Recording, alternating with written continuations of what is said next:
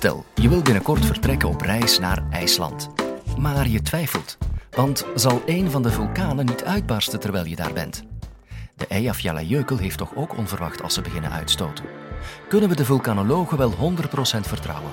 Sam Poppen van de VUB draagt zijn steentje bij om vulkaanuitbarstingen beter te kunnen voorspellen. Dit is de Universiteit van Vlaanderen.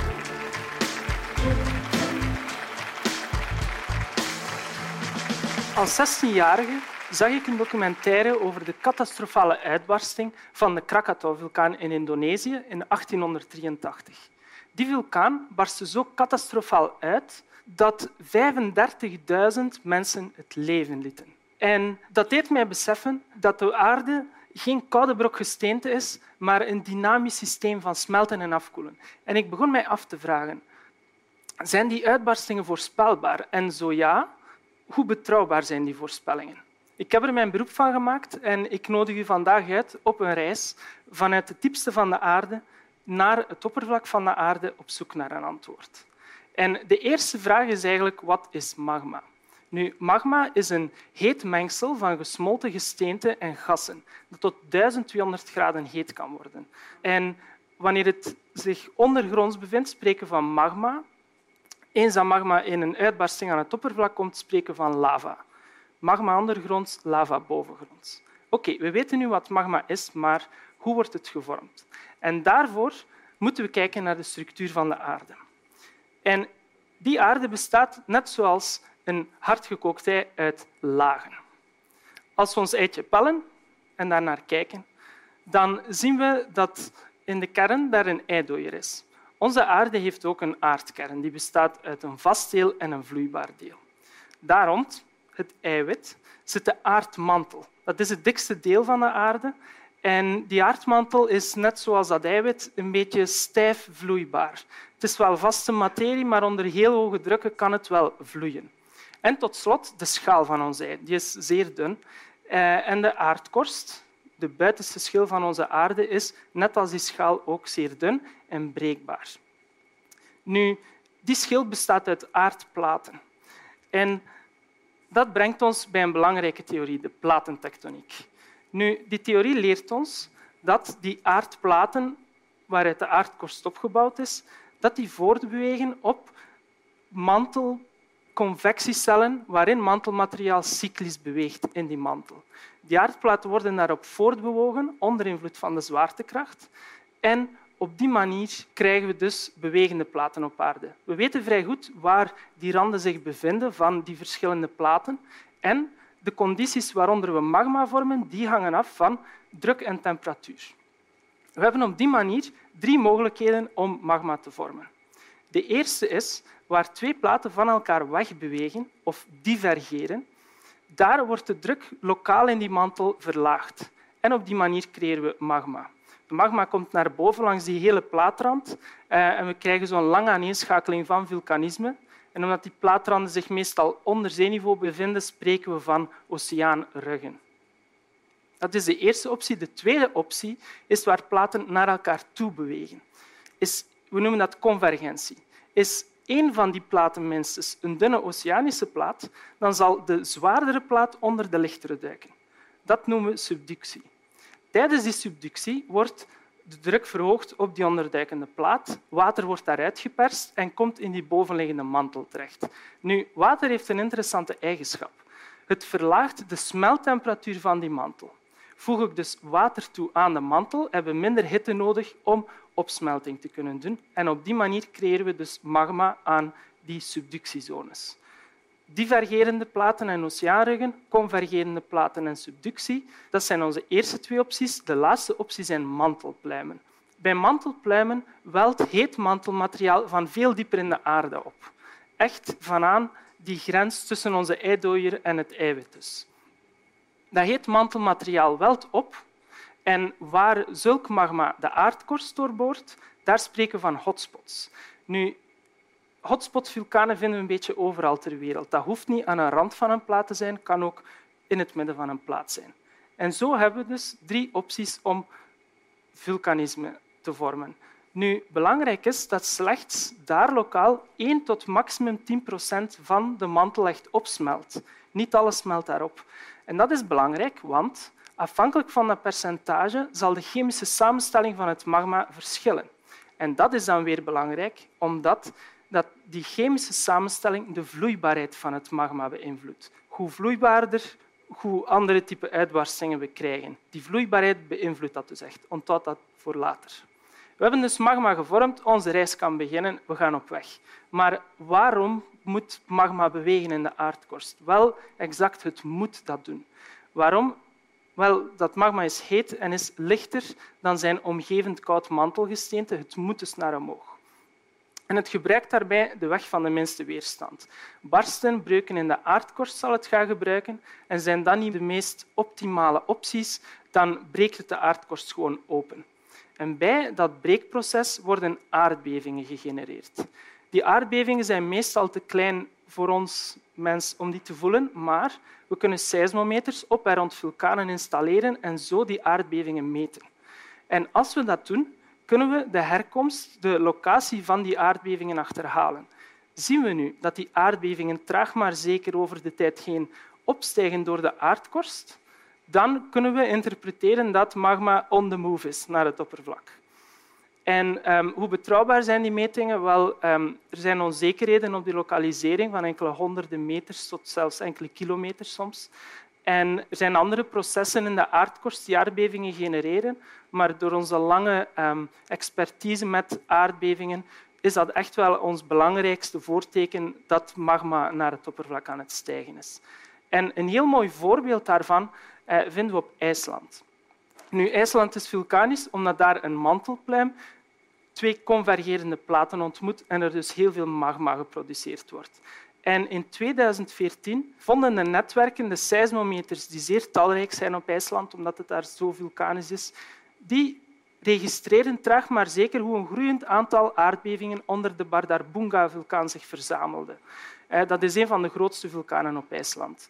Die aardbevingen toonden hoe magma traag maar zeker onder de vulkaan naar omhoog rees en dan plots een makkelijker pad nam tussen die twee uiteendrijvende platen. En uiteindelijk na een twee, drietal weken kwam het tot een uitbarsting aan de voet van de gletsjer die die Bardarbunga-vulkaan bedekt. En tegelijkertijd hadden GPS-stations op de grond en satellieten in de ruimte opgevangen hoe de grond rond die zone waar het magma onder bewoog omhoog geduwd werd. Nu, um, uiteindelijk zal die uitbarsting een zes maanden, een lange zes maanden duren. En dat is zeer lang voor, een, voor zulke uitbarsting. Die vormen een lavastroom die in totaal 1,5 kubieke kilometer in volume omvatten. Um, als dat moeilijk voor te stellen is, dat is equivalent aan 600.000 Olympische zwembaden. Dat is onmiddellijk de meest volumineuze ijsuitbarsting die we op IJsland gezien hebben in de laatste 300 jaar. En uh, zulke uitbarstingen, waarbij die verder van de vulkaan weggebeuren, zijn niet uniek in de natuur die bestaan. Maar wat deze uniek maakte, is dat er zoveel data verzameld is. En computermodellen, gebaseerd op die aardbevingen en die grondvervorming, die hadden juist voorspeld dat de kans op een uitbarsting het grootste zou zijn in die zone waar de uitbarsting uiteindelijk gebeurde. Het was dus een groot succes. Aardbevingen dus. En met dat voorbeeld van IJsland komen we onmiddellijk bij ons tweede belangrijk voorteken, grondvervorming. Magma beweegt zich doorheen de aardkorst en vervormt die aardkorst op die manier. Eh, maar hoe doet hij dat dan? Dat is de hoofdvraag van ons onderzoek aan de VUB. En we gebruiken daarvoor een inventieve oplossing die al decennia lang gebruikt wordt. Analoge modellen.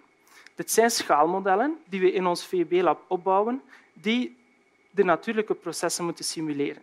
En we gebruiken daarvoor zand, gemengd met droge plaaster als analoog voor de aardkorst en suikersiroop als analoog voor magma. Nu, ik zie u misschien sceptisch kijken. Hm? Die siroop, lekker op pannenkoeken. En dat zand lijkt mij toch een beetje spelen in een zandbak. Eh, maar dat is zeker niet het geval. Over die experimenten is zeer grondig nagedacht. We moeten ervoor zorgen dat de balans van de fysische krachten in onze experimenten ongeveer gelijk is aan die balans van die krachten in de natuur. Komt die balans overeen bij beide, dan zijn we echt de natuurlijke processen aan het stimuleren en kunnen we onze theorieën uittesten. En ik heb hier een eenvoudig experiment dat we kunnen uitvoeren. Ik heb een ballonnetje begraven in deze zandkegel. Uh, het ballonnetje is een analoog aan een magmakamer. En die zandkegel spreekt voor zich, dat is een vulkaan. Um, en ik heb een pompje aangesloten op de ballon. En ik ga zo dadelijk lucht in de ballon pompen. En dat is dan analoog aan hoe magma een magmakamer instroomt en zo hopelijk onze vulkaan vervormt. Ik nodig je uit om goed te kijken naar het oppervlak van de vulkaan. Dus ik pomp lucht en het is niet moeilijk te zien dat de ballon het oppervlak van de vulkaan vervormt. En als ik blijf doorpompen, dan zien we de ballon. En in werkelijkheid zou dat dan een uitbarsting moeten produceren. Nu, we kunnen die vervorming op echte vulkanen meten met GPS-stations of met satellieten in de ruimte. En op die manier dus zien dat magma echt die vulkaan aan het vervormen is en aan het opstijgen is. Dit is een simpel experiment, maar in ons VUB-lab voeren we die natuurlijk veel gecontroleerder uit. En we hebben dat gefilmd voor u. Wat we doen is, we vullen deze plexibox met zand en plaaster. We compacteren het zand om de dichtheid van dat zand te controleren. We sluiten een pomp aan op die plexiglasbox eh, die siroop in het zand injecteert. En dit experiment geeft een horizontaal oppervlak. En we, we hebben vier camera's die het oppervlak constant in 3D in beeld brengen. En zo kunnen we zien hoe ons oppervlak vervormd wordt terwijl siroop geïntrudeerd wordt. Zoals magma ook doet op echte vulkanen. En dat is het resultaat. En uiteindelijk krijgen we een uitbarsting van suikersiroop, yummy, en een lavastroom. Eh, we kunnen dit in een eh, diepvries steken en de volgende dag het zand weggooien en zo kijken naar de geometrie van, ehm, van dat magmalichaam. Maar ik kan nog steeds in mijn experiment niet zien wat er gebeurt ondergronds tijdens mijn injectie. We hebben daar een oplossing voor bedacht.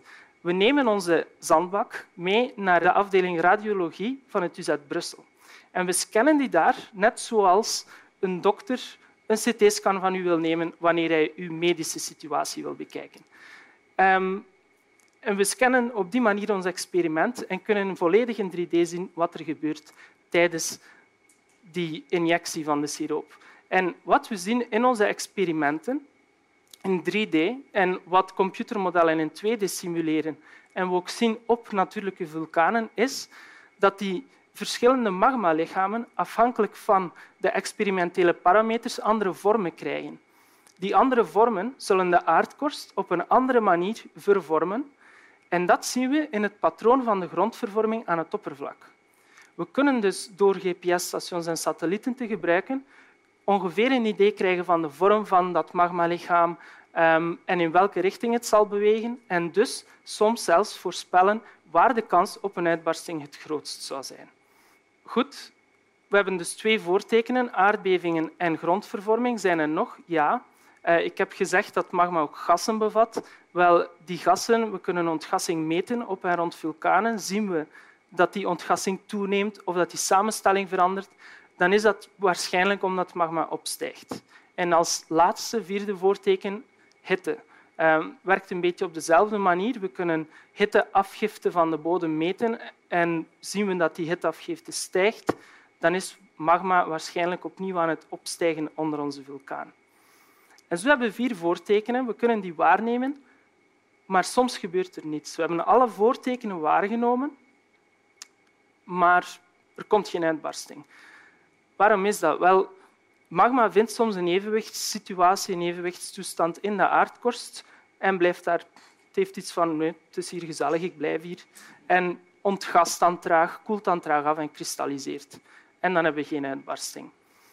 Maar het gaat om opbouwen van enorme drukken in die magmakamers en dus komt het meestal wel tot uitbarsting.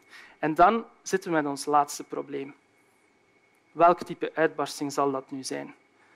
Ik heb u gevraagd te onthouden dat de chemische samenstelling van magma de vloeibaarheid bepaalt. Nu, als we zeer vloeibaar magma hebben, dan zal dat gewoon uit de vulkaan vloeien en krijgen we lavastromen.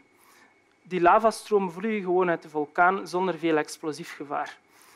Als we veel gassen opgelost hebben in dat magma en dat magma is stijf, dan krijgen we ons archetype vulkaanuitbarsting, een enorme aswolk die de lucht ingestuurd wordt.